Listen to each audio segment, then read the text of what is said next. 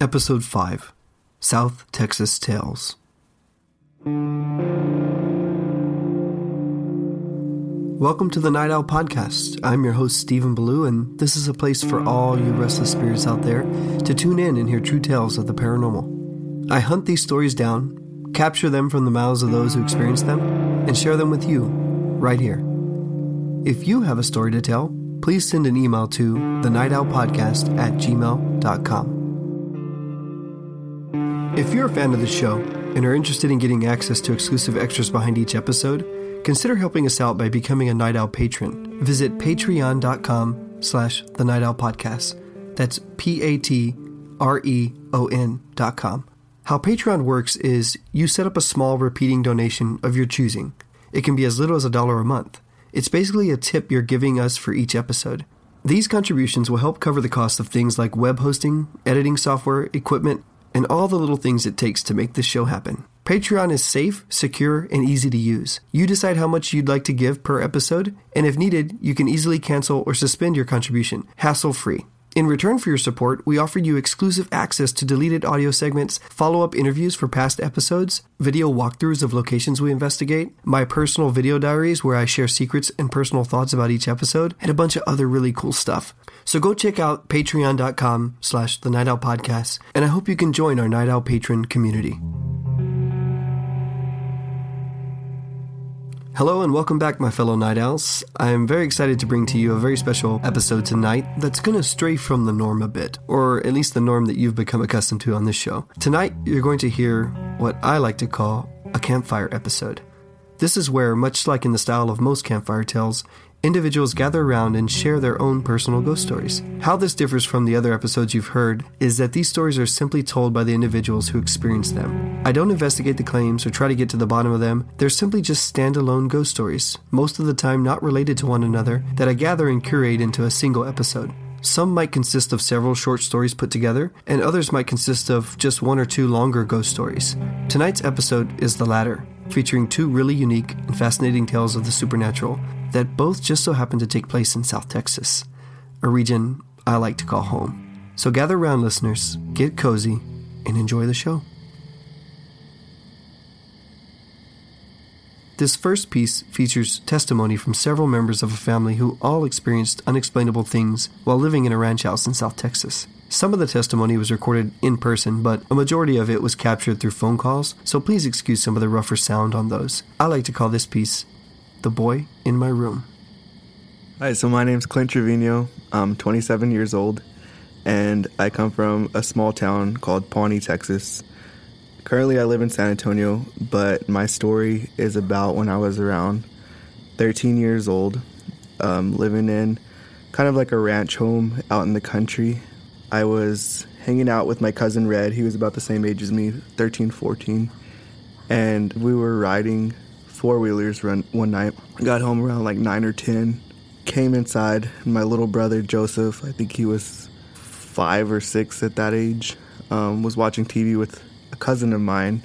Hung out, watched TV. Next thing I know, I had fallen asleep watching while they were watching TV. When I woke up, they were still watching TV. It was probably around one in the morning, and I told them, "Hey guys, I'm gonna go to bed. Like I can't stay up any longer. I'm exhausted." So told them good night. Went to my room, shut the door, turned off the lights, went to bed. Next thing I know, my room door slammed shut with like so much force that it kind of shook the wall. And I remember waking up. I mean, it was one of those things where your eyes kind of just pop open out of fright. Like I remember waking up and looking towards my front door and not really seeing anything at first because it was so dark that my vision hadn't adjusted. But once it adjusted, I saw a figure standing in front of my door, and it was just enough to where his head was above the doorknob. And I noticed immediately that it was a boy, which I thought was my little brother. I could kind of make out just a shadow of him. It was just the shadow of a boy. I could see that it was like a shorter haircut, and um, he was standing there facing me, just staring at me. So once my eyes kind of adjusted and I'm staring back at it. I said, Joseph, um, my little brother. And as soon as I said the name Joseph, it shot down to the foot of my bed. And it shot down so fast in like the motion of the figure, I knew immediately that it wasn't my little brother at this point. And uh, I remember, you know, chills just coming over my whole entire body. And I remember still seeing the figure, but now it was hiding from me at the foot of my bed to where I can just see uh, maybe like the top of the forehead and the eyebrow area. And at this point, I'm freaking out in my mind and I'm thinking, there's only one way out of the room. So I don't know, you know, what's where it's gonna go from here, but I knew there was a window behind me and I kind of envisioned myself busting through that because I was pretty scared at the time. But I said Joseph's name probably about three or four times after that, trying to like maybe convince myself or hoping that I would get a response, but nothing. So at that point, I found the strength to kind of raise myself out of bed and uh, peek down at the figure. And as I peeked down, the figure went even lower to avoid being seen. Then I kind of went to the left, peeked to the left and down to try to get a better look, and it went even further. At that point, the figure started crawling to the right side of my bed, and I had a computer, desktop computer, sitting at the left side of the room. So as the figure started to crawl around to the right side of the room, I ran to the computer, shook the mouse, and the screen lit up the room. And as I looked, there was nothing there. And uh, that night, I went to my brother's room who was gone. I slept with all of the lights on. Woke up in the morning, and I remember calling my grandma because I was trying to make sense of it all. And I told her what had happened, kind of reluctantly, but I had to tell somebody. And I just remember her telling me that I needed to go to church immediately because it was it wasn't good. Whatever it was, it's not good to see ghosts or or what whatnot. So prior to me seeing the ghost, I know that there was some activity in my house, but I never really like believed it to be true because I had never had an experience like that happen to me in the house or ever really in life. But about a year and a half to two years before, my brother had had kind of seen and heard something, and I never really believed it because I had never had an experience like that happen to me in the house or ever in life. But what had happened with my brother was um, it was probably about 10:30 p.m. I was sitting in the kitchen doing my homework. My mom was in the kitchen kind of cleaning up after dinner. And my brother, my older brother, Andrew, who's three years older than me, he had gone to bed early. Probably about 45 minutes after he had gone to lay down in the room, we hear like his room door open and like he comes running down the hallway, you know, kind of like almost hysterically, but like he came into the kitchen so quick that it grabbed our attention. So me and my mom both looked at him like, what the hell's wrong with you?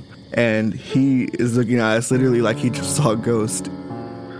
Hey, my name's Andrew Trevino, and uh, I'm Clint's older brother.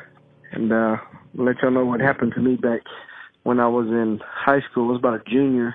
You know, I was living with my mom and my stepdad, my two younger brothers, and uh, it was just a regular night. And I took a shower and was was heading to bed. And I remember getting in bed and and just relaxing. And I put a CD on. It was one of my onlys, but one of my favorites. It was a Metallica CD. I was listening to one of my favorite songs. I actually put it on that song so I could go to bed to it, and uh, I laid down for a few minutes, closed my eyes, and was trying to go to bed. My CD player actually has some LED lights on it, so you know if it's pitch black in the room, you you can see the the glow from the the buttons.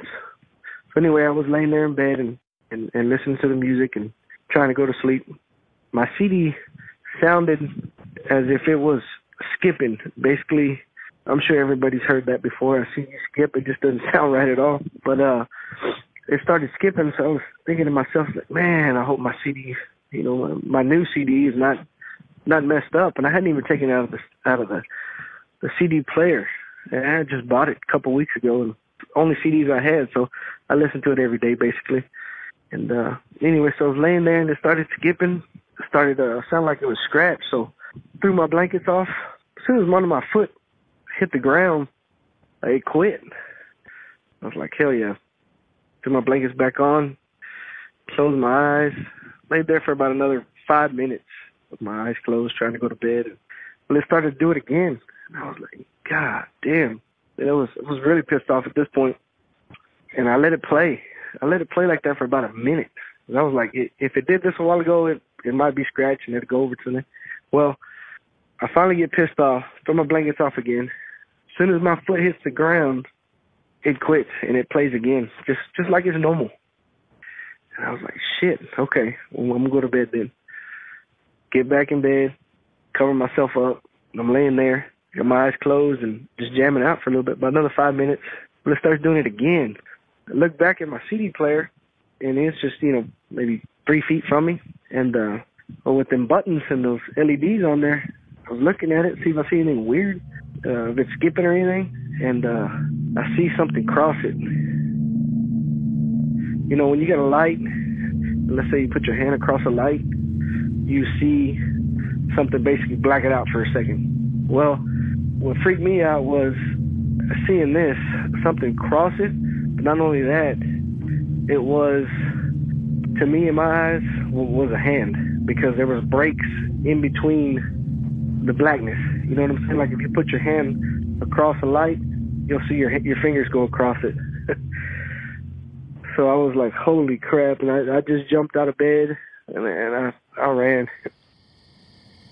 So he that's when he kind of jolted out, came and talked to us about it, and me and my mom kind of didn't really know what to say. We had hadn't seen or heard anything. I think my mom told him that it was the kind of music that he was listening to at the time that was causing this. Even though he was scared, I felt like he knew that he didn't really have our support. He just kind of blew it off. I ended up going to the living room and sleeping on the couch. Man, it was never the same.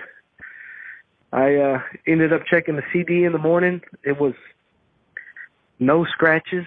I mean, it was brand new CD, like I said it was. And I just couldn't believe what had happened. It, I'm the type that's got to see it or experience it to believe it, if you know what I mean. I don't like to uh listen to too many things and and and just get weary about things. You know, I'm more the type that likes to uh experience it myself, and that was definitely an experience, an eye opener to what what uh else could be out there. Yeah, that was that instance. But there was another instance after that, probably a year later. Me and my family, my two brothers and my cousins, we were all really, really close growing up. We're all kind of similar in age. I have a cousin that's about two years younger than me. His name is Desmond. And he was staying the night. So we would stay up playing Xbox at night and kind of have like sleepover type deals. And uh, one night we stayed up playing video games really late and we went to bed. I think I crashed out before then, but I fell asleep in my bed. He was actually like made a pallet and was sleeping on my floor. I was about about 13 years old. It was just your average night there in Pawnee, just nothing much to do really, especially at night at that age. So, you know, we just played video games and watched a little bit of TV, you know, had dinner, and then, you know, it was once time it was time for everyone to go to bed, you know, we all picked our spots. So uh, it was Red and Clint in Clint's room with me on the floor, and Andrew in his room with Joseph, and that's how we slept. Well, everyone had dozed off, and I, for some reason, I couldn't sleep that night.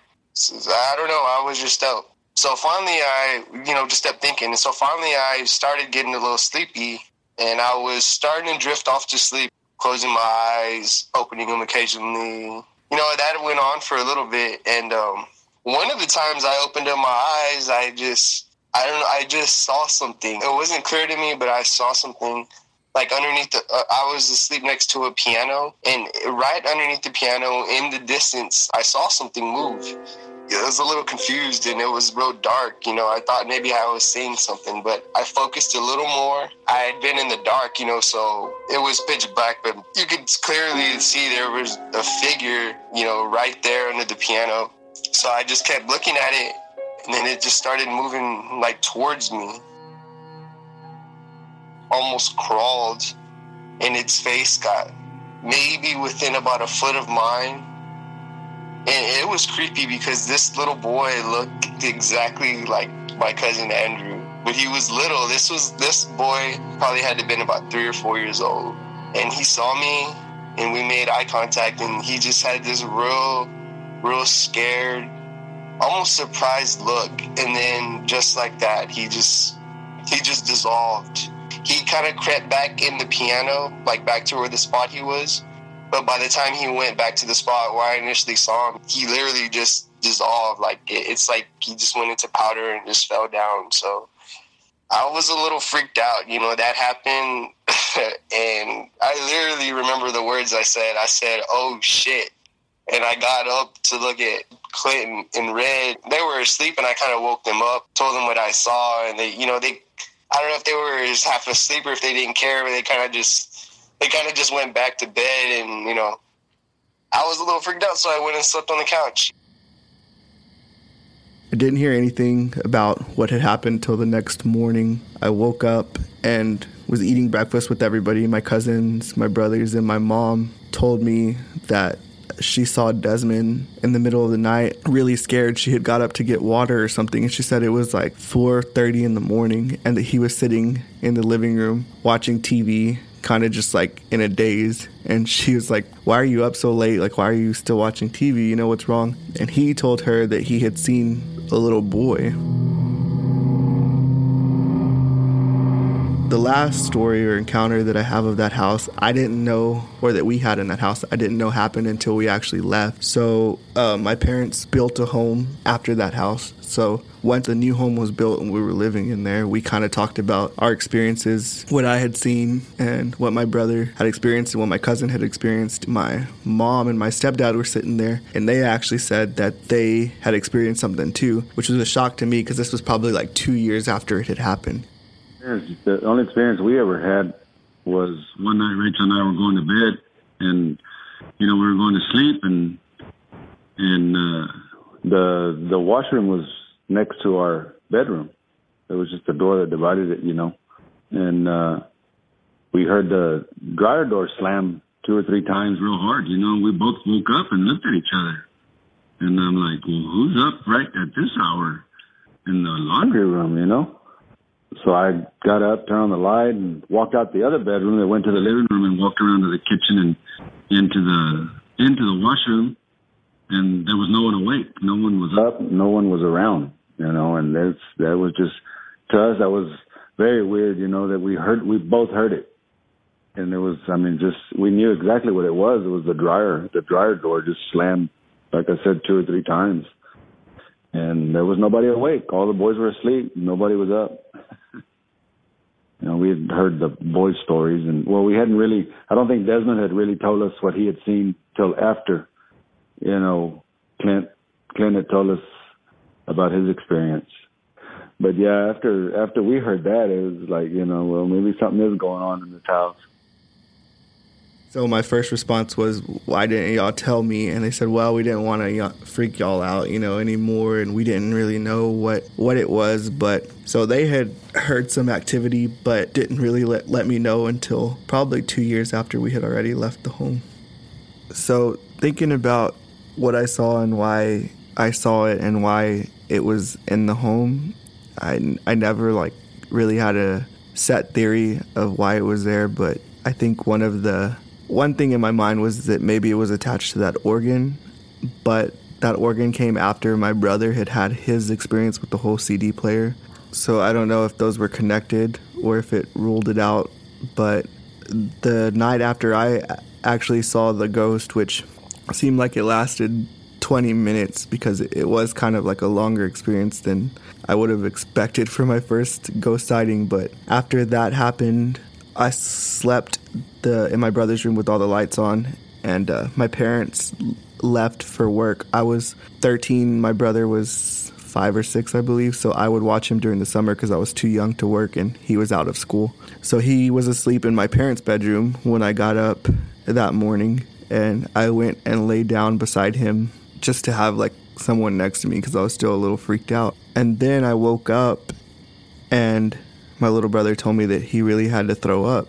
So I told him, run to the bathroom, you know, go, go, hurry. So he, he ran, but as he ran, he threw up like a white, white substance onto the bed. And then I fell asleep, you know, just like passed out, like I was exhausted and couldn't stay up any longer. And then I woke up as he was crawling back into the bed. And I told him, hey, did you go like, did you did you make it to the bathroom? Did you throw up?" And he said, "I didn't have to throw up." And I said, "Yeah, you told me you had to throw up." He said, "No, I just had to go pee." So in my mind, I thought, "Am I going crazy?" Because I swear that he he told me, you know, he had to throw up and the throw up was real. But then I realized that it was just kind of like a dream that I was having, which confused me even more because I had just seen a ghost and then it was almost like I was seeing things. So that happened, but that was the last time. Right after I, I saw the entity, that was the last time that I ever had like a, a vision type thing like that happen. So I thought to myself later, like maybe that's uh, the ghost trying to tell me what happened to it, but I didn't have enough like information to go on to to really conclude anything from that.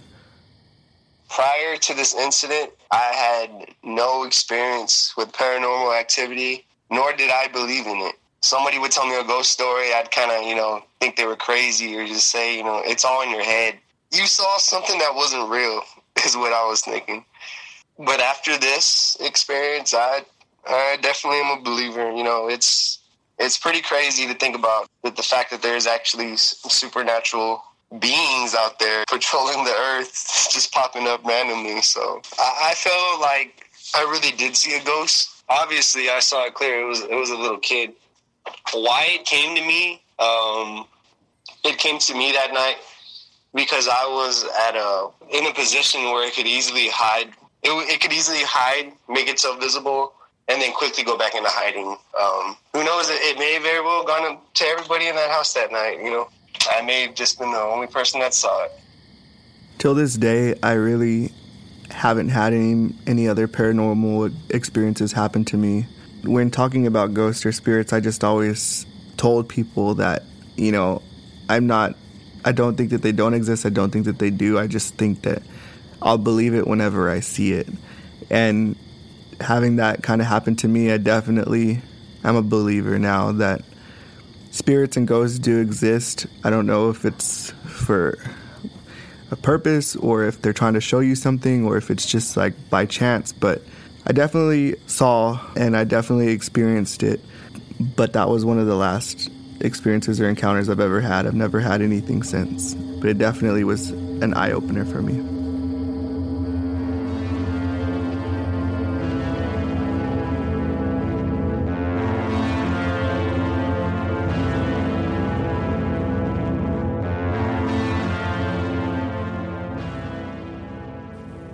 Hope you enjoyed that story. This next story takes place on one Halloween night in Corpus Christi, Texas.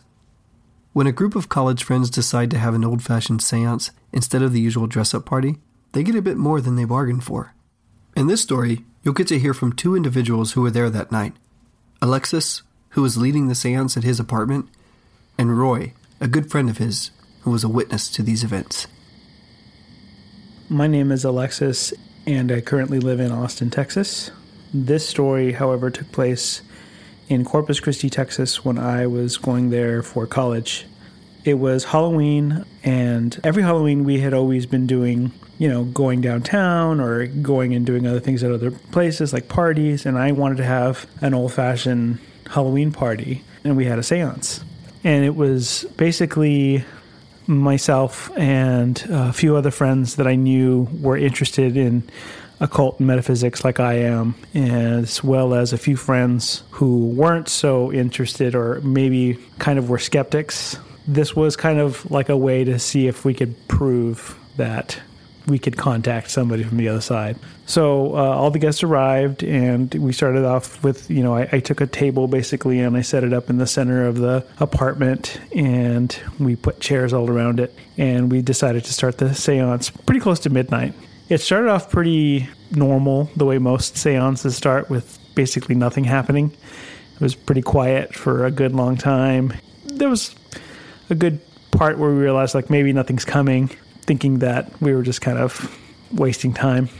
After a while, we started to call up names of famous people. And then we got to the point where we're so bored, we're just like, well, whoever will come. This is when things got a little different. A lot of this story I don't know because of what happened next. I had to get retold by people who were there who witnessed this. My name is Roy. I live in Chicago, and this story happened on Halloween night in 2002 when I was living in Texas. Uh, I actually haven't told this story in a while because I think that it may be I think it might have lost its potency with just with myself, but for but for a number of years it was uh like I had a I had a hard time telling it. Not because it was traumatic, but just I don't know. I guess I still have the heebie-jeebies from the entire thing. It's Halloween night, and I had no plans. But a friend of mine, he was going to have a séance at his apartment, so I was like, all right, fine. Like, yeah, let's let's go to this seance. This sounds interesting. You know, I like horror movies, and this why not? Haven't done it before, but I've always had an interest in stuff like that. So we went to his place, and you know, we had a few drinks, just chilled out. We didn't get drunk. We just chilled out for a while. And my buddy, he, uh, he knew all the ins and outs and rituals and how to go about doing things, and you know, he, he was going to lead the way. There was about seven, eight of us in total at this little gathering. I won't call it a party. I'll call it a gathering. Now, uh, we all sit around this round table in the middle of his living room, and it's a small apartment. And you know, everyone's kind of in a creepy mood. because It's Halloween, and it's, it's fun, and we're all like, we're all literally teenagers. I think the oldest person might have been 20, might have been. And in the middle of this round table, which wasn't very large, by the way, was a tape recorder, just to tape the entire thing, you know, for for posterity, let's say. there was one girl at the table who was still one of my good friends. She lives in New York now. And her father, when she was very young, died. And I think it was in a plane crash or, or, or a helicopter, one of the two. At one point, we asked, is this person, is this, is this man here? And nothing was really happening. But the room literally got colder, which is Okay, fine. And so it gets colder means I'm thinking to myself, eh, that's just me being a little creeped out by the whole thing, right?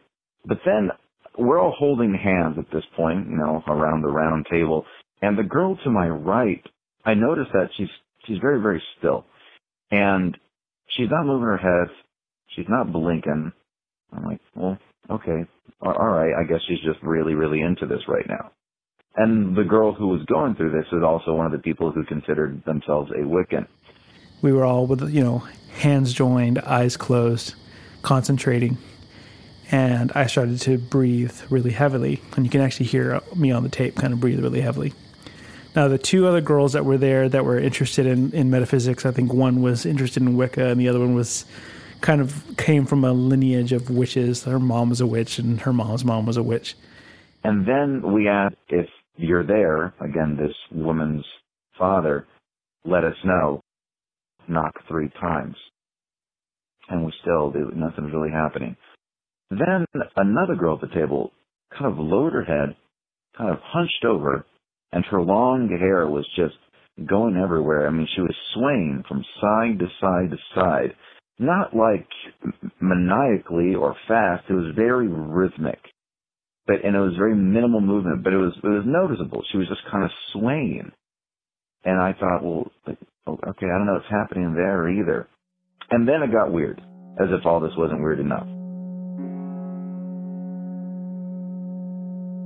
My friend, who was leading the entire seance, kind of fell silent, and he too kind of dropped his head and started looking at the ground and the table, and he started to breathe hard in and out, and in and out.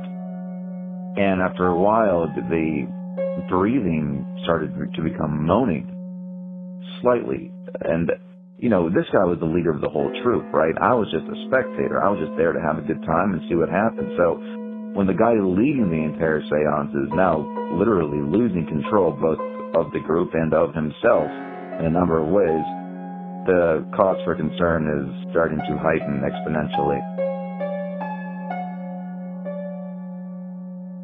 Now, we start to hear a noise. It's kind of whispering, and it's it's it's faint. And again, I'm trying to parlay all this creepy feeling onto me just kind of being spooked out by the whole thing, right? my friend, the guy who's leading the seance, he starts kind of winding about and he starts kind of breathing in and out. And he's going, uh, uh. and the girl who was next to me to my right, she's still not blinking and she's looking straight ahead and she has a very, very, very blank face. And she's again, she's about 18 years old and she has long blonde hair, almost whitish, very, very pale blonde hair. And she's very short and she has a very pointed nose and she's and she's pale skin. And so she looks very um specter-ish already just by her general disposition. So the fact that she was staring blankly into nothing into the darkness because no lights were on in the apartment just a few candles on top of the table and as all this is happening and as, and as my friend the leader of the seance he starts kind of moaning louder and louder and louder he finally, in this moment, uh, we, you know, the, the candles are flickering. Uh, I'm saying, I'm saying to the girl to my right, I, I won't say her name, but I'm saying, hey, are you cool? Are you okay? Are you okay? Because she's not talking. She's not responding to me. The second girl, who was kind of swaying from side to side, she has this very, I'll call it, it sounds odd, she has a very lustful look on her face now. Just like a half smirk, and she's staring out into nothing. And then again, this is all kind of culminating and rising and rising, and things are getting weirder very, very, very quickly. And control has obviously been lost upon the group. In my mind, or what I was seeing, was basically two forces, one red and one blue, kind of battling. And if, if I could describe it, it would kind of be like two tigers fighting each other, but not like actual animals, but more so like two strong, powerful forces of those colors. Um, that's all I remember from the situation. Then, apparently, the other two girls, one of them was just kind of staring off into the corner and would not blink or move, and she was just staring at something. The other girl kept seeing something flying around the room like on the ceiling. She was just kind of following it with her eyes back and forth, back and forth, back and forth. And the other people in the room, mostly the, the skeptics of the room, were basically just flabbergasted and didn't know what to do. Just then, my friend, the leader of the entire group, he screams. And I'm not talking at the top of his lungs. I'm talking from the bottom of his gut. He lets out this gigantic moan a giant moan. And I'll try to replicate it for you right now. But listen, it's been like over 10 years since this happened, but he's spinning and he's, it's, it's obvious that he's in some sort of pain. And he just goes, Aah! and it's a very guttural shout from this, the depths of his, of his, of his whole being, you know. But while he's moaning, like, the girl who's to my direct right, a, a single tear falls down her face. And she's still staring blankly into nothing. And then when my friend, the leader of the group, comes to after moaning, he's panicked. He he can tell you he his, his eyes open. He looks lost. He looks scared. And he says, "Oh, okay, every, every everyone hold hands." And he starts saying this chant, but saying this chant to get rid of whatever is happening, whatever is in the room, whatever is going on. Things are happening, and it, it was very confusing. I don't remember any of this. But as I give that scream, apparently the other girl who was seeing something in the corner, who was not blinking at all, apparently, according to the witnesses, starts crying. Or I think it was like one single tear, is what I heard. And the other girl just kind of like the one who's seeing things flying around the room just kind of jumps back and freaks out. I start kind of coming to my senses, and everybody else as well. And we kind of stop at this point because everyone's kind of freaked out. You know, I guess it worked in a sense, like Halloween seance. Everybody's done with what happened. One of my friends who's there, my friend Roy, who's you know at the, at the time a pretty big skeptic, he kind of sticks around. Everybody else leaves except for Roy and my friend Gene, and um, they all leave. And literally, like as the door closes, Roy turns around and goes, "Hey, good job, man." And I'm like, what do you mean? He's like, good job. You really scared the crap out of those people. And I'm like, Roy, that wasn't planned. This really happened. And he's like, yeah, sure, whatever. And I'm like, no, I'm serious, Roy. Like, this wasn't planned. This really did happen. And he kind of has this like a moment of hesitation where he's kind of like, really? Like, are you sure? But he could still kind of thinks like, no, no, you just made this up. This is not real, whatever. It was around this time that I, I listened to the tape with them there and we listened to it and you could hear like everything that I described pretty much like me breathing really heavily. You could hear them kind of calling out to the other girls, making sure they're okay, but they're not responding. And then you hear like me scream, like this loud, loud, loud scream when everything was happening, when my friend was screaming and the girl was shedding one tear and the other girl was, you know, kind of making this weirdly, uh, darkly erotic face, we heard whispering on the tape, whispering. And then, as my, as my friend screamed, like I previously mentioned, as he moaned so loudly, we heard three knocks like that which is what we asked for from the one from from another girl's father to see if that person was there. So we heard the whispering and the knocks. And granted, we didn't hear any of this in the moment. We heard it all on the tape later. Just weird, right? So all that happened. We decompressed. We we, we assured everything. We assured everyone, you know, each each other that everything's okay now. We're fine. That was weird. My friend, who's the leader of the group, he's afraid to play the tape ever again. I think he actually burned it, quite literally burned it, uh, the next day. That night, Roy goes home. Dean goes home. Nothing weird it happens to Gene, but Roy goes to his house, which Roy's house is kind of on the outskirts of Corpus Christi, going out towards Kingsville. And he's never had any issues out there with ghosts or anything like that. It's a newly established place at the time, at least it was. And he's talking to his brother, and he's telling his brother the story about what happened in at the seance. Now, it's like my freshman year of college. I was still living with my parents at the time. And I went home and I uh I told my little brother about it. He was what he was just one year younger than me. He's like, Where were you? It's like four in the morning. I was like, He's like, Where were you? And I told him this story that I'm telling you right now. And the lights in the bedroom were on, and the room is is a regular sized bedroom for you know a teenager, right? And I'm telling him the story much more vividly and in a much more animated fashion than I'm telling you right now. You know, a lot more details. I gave him the whole script of the entire night. But when it came time to go about retelling the part where my friend screams and the girl cries and everything like that, when I reenact the moan that my friend did, and it's a quiet street outside. The neighborhood that hadn't been developed yet at all. I mean, it was still just a bunch of new houses sparsely scattered amongst a few blocks. When I get to the part about the moan, and I ask that for my brother, and I go, just like that. Both he and I, literally at that moment, as I moaned, heard a very deep, hoarse, guttural moan from the upper corner of the bedroom. And it made me stop short of reenacting the moan in that moment.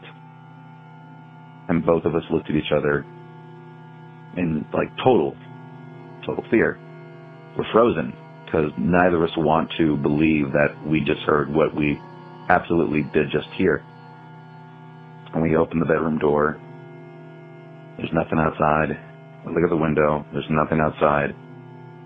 But we definitely heard it. We absolutely heard something in the room scream and moan to us in that moment. Uh, I tried to go to bed, take off my shirt and pants and crawl into bed, and I kind of let the blanket kind of parachute on me. You know, just kind of throwing the, you know, the blanket on you in bed. And as it kind of just lightly falls on my body while I'm in bed, a part of it to the right of me sinks quickly. Then the rest of the blanket, it just kind of sinks in. And then I feel and hear breathing kind of like right next to me. I was, uh, I didn't sleep that night. And, uh, that feeling of not sleeping and having that uh, I don't, I don't, I don't know what to call it, a spirit or a, I'll be honest, or a demon, I don't know, but all this, this, this entity was with me. It absolutely was, without question. And it was there for, I don't know, a number of nights, maybe a week, maybe two weeks. So I didn't sleep a lot in November of 2002. Um, I didn't sleep a lot. And I want to stress, I do really want to stress, this isn't like, I'm not someone who leaps to hysterics or readily buys into this stuff. I mean, I always, I mean, I try to be a realist, even at that age. I really try to be a realist, and I didn't want to sensationalize this memory or this event or this night or what it could or could not have been. I don't want to, I mean, I, I do want to stress that this all is completely matter of factly true and absolutely did happen. And my brother was there to back it up. My brother's way more of a realist than I am. Like, like he doesn't have an interest in the occult or spirits, but he was definitely there. And he can absolutely back this all up 100%. It wasn't until I actually went over there and like cleansed his house, cleansed his room, that it went away. But for years, he would not talk about the event that happened on Halloween. For years, he wouldn't talk about the stuff that happened in his room. And it wasn't until many years later that he was actually willing to admit that all that really did happen and it did follow him home. A little bit of backstory to the images that were happening in, in my head, so to speak. The two girls came back. We decided to do the Ouija board. And this time with the Ouija board, we wanted to ask questions and we wanted to know like what was happening, what happened that night, who took over or what came over us, you know. So according to the Ouija board, there was a demonic presence that came that night and followed Roy home. It even said that it followed Roy home. The only reason it didn't take over me or take over my friends was because another demon was fighting it, which we thought was really strange. So we asked, well, what demon? And it started to spell out this word, which is M A L P and then it's a whole bunch of gibberish like X13RLM. And I immediately had a flashback to when I was in high school. My friends and I used to play the Ouija board at my friend Jerry's house, and we would talk to this thing that said it was a demon. And the demon always said his name was M A L P X, you know, all these letters. And we always thought that was interesting because his name was Malp we always called him Malp. M A L P was the only part of the name that you could decipher. Malp used to say that he was called there by a bruja or a witch and was never really let go. And so he was kind of trapped there and he didn't like being there, but he liked us and he thought we were interesting because we practiced the occult, and all these things. He also wanted to protect us. And he even talked about protecting us and protecting my friend Jerry's mom at the time, who was very sick we didn't think anything of it. I'd never even thought about it until that day when we were playing the Ouija board again and his name came up. And so by this point, this was, you know, way years, years, years after high school, I had acquired much more knowledge of the occult and I remembered a name sounding similar in the book of 72 demons. And in that book, there was a demon called Malphus, M A L P H U S, I believe. So it said that Malphus was a demon that was often seen as a very large black bird. With that kind of information, it made sense seeing that one of the, the girls there kept seeing something flying around the room. But he basically came forward and said, I protected you. I stopped it because I always said, all the way from back when you were in high school, that I would protect you. So I guess I have a demon on my side who's willing to help me and make sure that I don't get possessed or taken over by anything. Personally, I know for a fact. I know for a fact that it absolutely does exist. It really fucking does exist. And years later, year I'm talking this is actually three years ago, you know, from today. I uh I went to therapy for a few months. Not related to this. I just went to therapy. And in the therapy session, you know, my therapist was a nice guy. And I mentioned the story to him. And like I said, I don't tell it often because, I mean, there's not much of a response you can give to a story like this. And I told him the story. Just for fun, just so we can get an idea of, you know, it's a weird little anecdote. And in that moment, I realized that um, if all this happened, and if all this is true, and if this is real, right, if all this is absolutely real, then just for my own sanity, like I have to believe in God. And I'm not religious. I'm not a Christian. I'm not a Catholic. I'm not. I'm, I'm not anything. I'm. I'm. I'm. I'm agnostic of anything. But I thought to myself, there must be a God if there is absolutely, definitively, without question, to me, a darker element to all of this, right?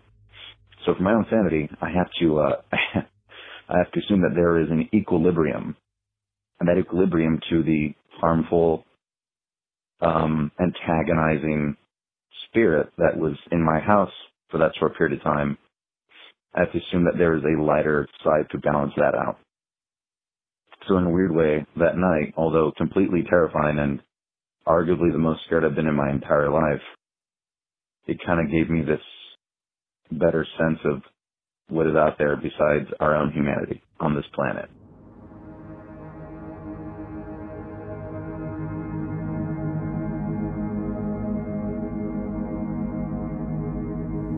Hope you enjoyed our first campfire episode of the Night Owl podcast. As I mentioned, I aim to produce many more episodes like this with stories I gather from people, not just here in Texas, but from all over. So if you or someone you know have a story to share, please, please, please email me at the Night Owl Podcast at gmail.com. You don't have to write out the whole story, just share a brief summary and your contact info, and I'll reach out to you if it's something we might want to consider for the show. And a common fear I keep hearing from fans is that they feel their story isn't good enough or it's too short. Don't let that stop you. I'm planning on curating some jam packed episodes full of mini short tales in the future. So come on, shoot me an email at the Night Owl Podcast at gmail.com.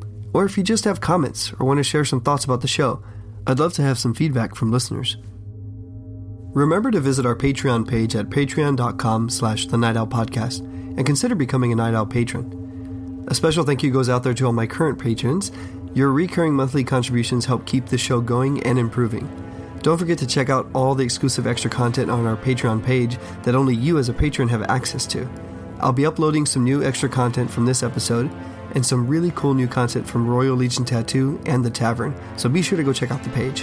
One more thing don't worry, Sarah and I haven't stopped investigating haunted locations. We actually have two new episodes in the works and several more coming down the pipeline. The tavern just really did a number on both of us, both physically and spiritually. But we've already got some new cases in the editing room getting pieced together for you for next month's episode. I want to thank my two wonderfully talented musician friends, Nicholas Fair and P.D. Wilder, for providing the music for the show. Please show your support for their amazing work by visiting their websites. Links to them can be found at thenightowlpodcast.com under our credits page. One more thank you for my longtime pal, fellow ghost hunter, and the voice you actually heard on this episode, Alexis. He's come aboard to help me out on the show as an assistant editor and actually assisted me on this episode. Glad to have you on my Night Owl team, Alexis.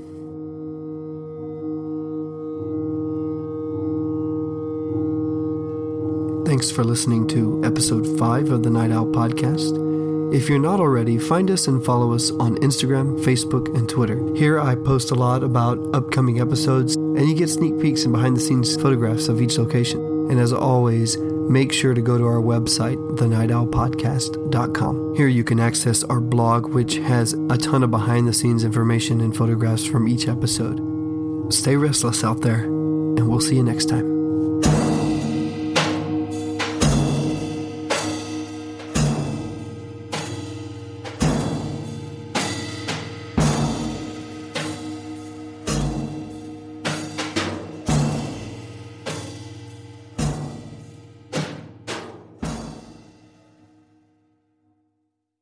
This podcast was mastered by David Dalton of Driftwork Sound. If you're ready to up the production quality of your podcasts or music, go to driftworksound.com. That's D R I F T worksound.com and get your project mixed, mastered, or produced using well established methods and unconventional techniques. That's driftworksound.com. And remember, your first master is completely free.